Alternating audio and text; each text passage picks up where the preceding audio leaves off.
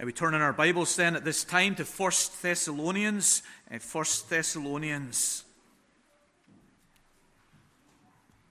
In this first chapter, we're thinking of seven aspects or dimensions of the people of the church. We'll go on to think uh, of the problems of the church, of the pastor of the church, and of the persecution of the church in this study of First Thessalonians, but we're thinking in this first chapter of the people of the church, church members in Thessalonica, and seven aspects of church membership that uh, indicated here. It's probably been a long time that some of us have written a letter, but letters were a key way of communication in New Testament times. They came in a standard form with an opening of the recipient's name, the, the, the writer's name, and the reader's name, and a greeting. And Paul follows that traditional format in his letter, albeit with some changes to it and the inclusion of Christian theology. What was a standard form he takes in this opening verse that we're looking at this morning. The writer is there, the readers are there, and a greeting is there in that opening verse. And it's instructive for us that God, in giving His word, He did not bypass the literary formats of his time or, or, the New Testament time, but he, he utilized that and allowed the apostle, inspired by the Spirit, to bring the Christian theology and message in the format that was popular and current at that time. And so in our time, there are many available tools for promoting the gospel uh, and bringing the message of the gospel to others. The primary method is preaching face to face, the gathered church and preaching. Paul would have preferred that to go to Thessalonica, but as we'll see, he couldn't go there because of the, the bond which Jason had paid. He was prohibited from entering the city, but he wrote a letter uh, to supplement his pulpit ministry. And in our time, there are methods and ways in which the gospel can be taken to people alongside of the regular preaching of God's word, and we should use those methods. The church in Thessalonica was founded in Paul's second missionary journey. Leaving his home church of Antioch, he goes to visit the congregations which, under God, he had established on his first missionary journey Derbe, Lystra, Phrygia, Galatia. And then he was called by God in that vision to Macedonia. He came to Philippi in Macedonia, and he was imprisoned there, persecuted there. Would the apostle give up in his mission? Would he pack it in? Would he be discouraged? Would he turn back to his home church and go on with his ministry there? The apostle moves on with stripes on his back to Thessalonica. They spent three weeks there, Acts 16 states, going into the synagogue and reasoning from the scriptures that Jesus was the Christ who was predicted in those Old Testament scriptures, which the Jews gathering at the synagogue used. And after three weeks, some of the Jews believed. A considerable number of God fearing Greeks believed. And some ladies in positions of authority believed. The Jews opposed the apostles' ministry and teaching and message, and they, they raised a, a crowd of protest against them, and Paul had to leave the city of Thessalonica. Possibly he was there more than the three weeks that he was in the synagogue. He might have been there a number of months to continue his teaching, to establish elders, as chapter 5 indicates. But it was a relatively short time that the apostle was in Thessalonica. And he's moved on now to the city of Athens. And, and he's writing now from the city of Corinth. Just a few months after being in the city of Thessalonica.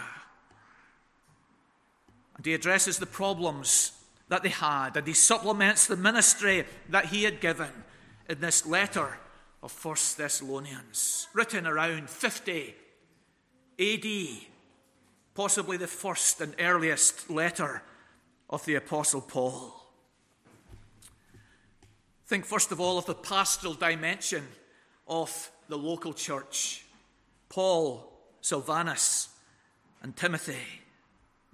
All three of them had been involved in the founding of the Thessalonian church. The first mission team, you remember, comprised Paul, Barnabas, and John Mark.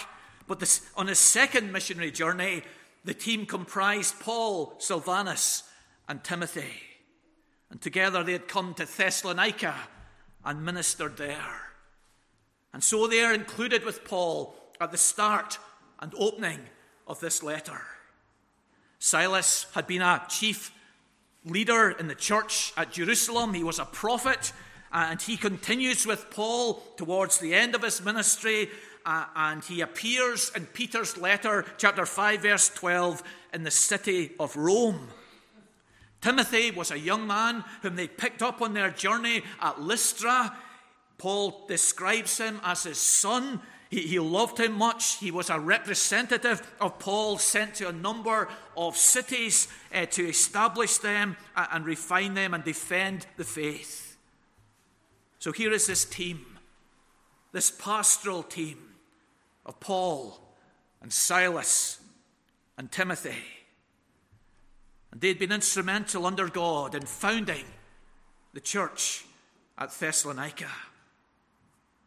But perhaps you're, you're sitting there and you're asking, well, well, why does Paul include them in this, this opening address in verse 1? There's two reasons why he probably includes them. One is uh, that Silas and Timothy carried the letter of Thessalonians to the church there and that this is giving them authentication and legitimacy in their work. And another reason is that it assures the Thessalonians that their problems, which had been reported by Timothy back to Paul, had been considered and discussed and thought out. And here is a, a mature response by the pastoral team of Paul and Silas and Timothy. Local congregations have a pastoral dimension. And as I, I thought of this and, and considered this, uh, I thought about the, the prolonged discussion that we had in our church synod uh, about the congregation in Seville. The congregation in Seville has local elders, but our church also has a, a group of men who are overseeing that local congregation with their local elders. And I couldn't help noticing that that is the very same situation that we have here. Here is Paul and Silas and Timothy. And they are writing about the problems and addressing the problems in a local congregation who have their own local elders but they are able to give help and direction and instruction in this situation. Presbyterianism requires a plurality of elders, and it's a wise and a, a useful arrangement, isn't it? It's not only useful when taking decisions and, and dealing with problems that you have different views you have discussion and reflection and, conversation uh, about the matters, and then the decision is made after the discussion uh, with various groups and parties. The plurality of elders is useful for the session in making their decision, but it's also useful for the congregation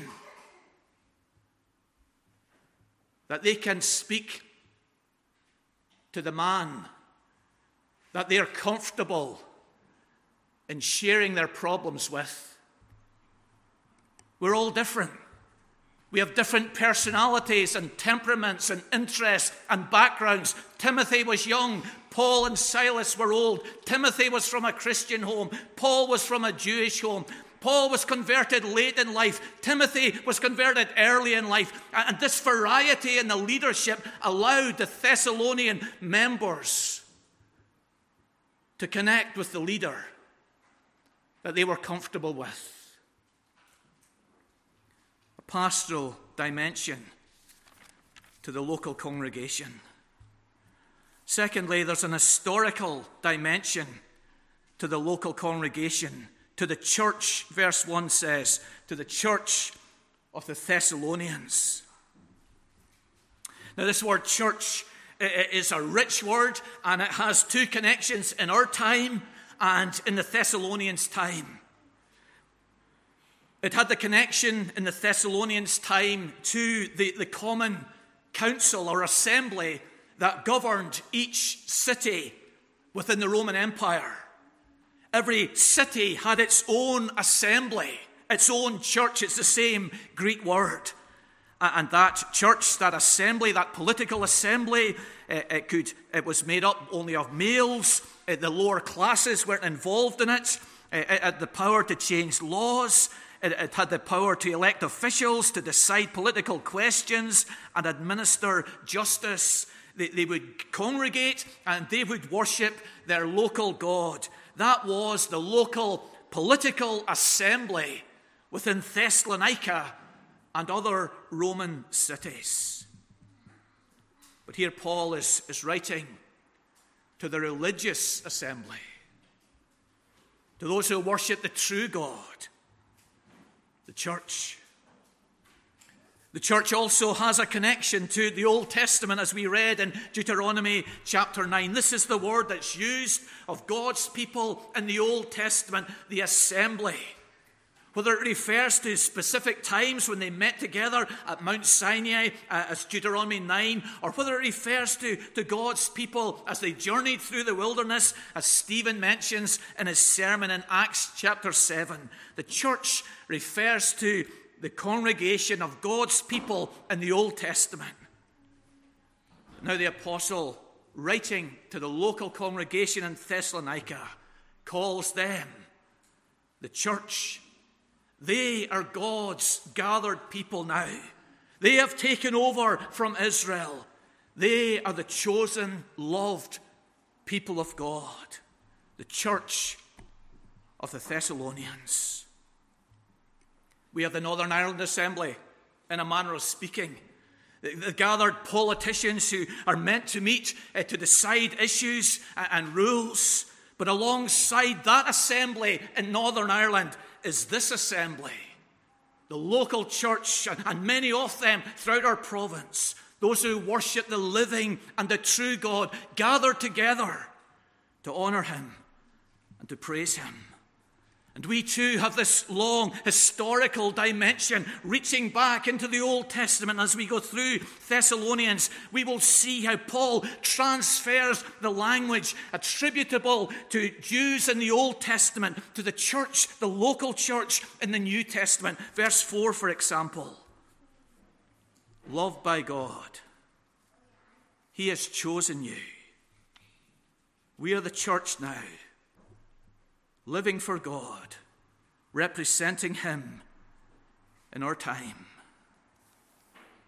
We're familiar with the meaning of church, the various meaning, the visible church, the invisible church, and we know that it's so important, it's ultimately important to belong to the invisible church, to be united to Christ, the head of the church. That's the key and important thing. But the visible church also is important.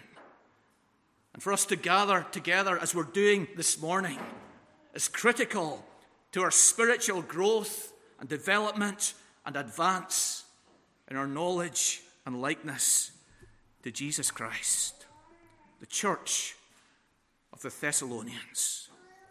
Thirdly, there's a geographical dimension, the church of the Thessalonians. And we've thought something of this with the, the boys and girls. Founded in 351 by Cassander named after his wife Thessalonica, a daughter of Philip and half sister of Alexander the Great. 167 BC, when the Macedonians uh, were annexed by Rome and divided into four parts, Thessalonica became the capital of the second district. And when the province was reorganized in 148 BC, it became the capital of the province of Macedonia. So, this was historically, geographically, a critical and important city. had a population in the first century of between 1 and 200,000 people, located at the northernmost point of the Gulf of Salonika, and so it was an important strategic port, and this brought immigrants. It brought trade guilds. It brought a whole range of religions uh, to this city. It was considered a, an important and strategic city in the first century. Our town also has had a, a long history, going back to St. Finian in 540 when he established the Movilla Monastery, invaded by the Vikings in 842, I think, and then established by Montgomery in 1606 as a town, and the Protestant plantation came here and established and furthered and advanced the influence of Newtownards. And here we are now, in our time, in our city, with this geographical dimension, trying to reach out through our Notion Natter, uh, trying to reach out through our nursing home ministry into our town, trying to reach out through our Holiday Bible Club in July, reaching out into this geographical relation that we have at this time. We are in Christ, but we're also in Newtownards, planted here for God's purpose, for God's reason. The neighbours beside you in your houses, your work colleagues, the people who live around us in this street. There's a reason, a purpose, an opportunity that God has, has us in this place. Our denomination has the vision of a Reformed Presbyterian congregation in every part of Ireland. That, that, that in all of the counties there will be a Reformed Presbyterian church by 2032. In the 32 counties by 2032, a congregation will be in every county. This is something to pray for, something to desire, something to long for. Here's the apostle, and he's going to big cities, strategic places, Thessalonica, that bustling seaport, that capital of Macedonia, that place where people were, where needs were, where opportunities were. The church was planted and formed, and he's nurturing it now with this letter to the Thessalonians. We have a geographical dimension to our our local congregation. Fourthly, we have a spiritual dimension to our local congregation in God the Father and the Lord Jesus Christ. And this is a, this is a tremendous statement, isn't it? He's writing to these new believers who, who a few months ago were, were pagans, were worshipping other gods, and, and now they were converted, and he's describing them in this incredible, lofty way. Then God the Father, then the Lord Jesus Christ. It could be understood in an instrumental manner in the sense that it was by God and Christ's power that this congregation was formed. And, we'll see this in our studies. The apostle is thanking God in verse 2 to 10 that God has worked in their hearts. God has been there. He has come down uh, uh, into Thessalonica, and, and, and people have repented and believed. His power has been working in their hearts. And so, by God the Father and the Lord Jesus Christ, they've been born again, brought into the kingdom of God. They have been converted. Paul had preached, they had believed, but through it all, in it all, above it all, God and Jesus were working. Or perhaps we're to understand it in a spatial way. They were in God the Father and in the Lord Jesus Christ. They're in Thessalonica, they're in Macedonia, they're in Greece, but they're also in God the Father and in the Lord Jesus Christ. They're united spiritually to the triune God now. They've been joined to, to Jesus Christ, the head of his church. They are in him in a saving and in a personal way. His grace flows to them, His strength will come to them, And this is so crucial for the apostle as he's thinking and he'll go on to talk about the persecution, the opposition that hounded him out of the city. It's coming to them, how feeble they are, how will they survive? He's reminding them of the great resources that are theirs. They're in God the Father and in the Lord Jesus Christ. It's, it's, tremendous as we go through the letter. We'll see they, weren't the finished article yet. There was room for improvement. There's mistakes being made in their theology and in their practice.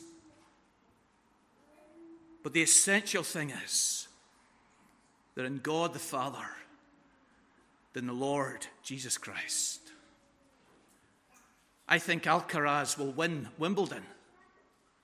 Not because he's the finished article, but because he has the drive to win. The essential power is within him. He's a winner, he's a champion. And in every local church, we're not the finished article, but the essential thing is there in church members.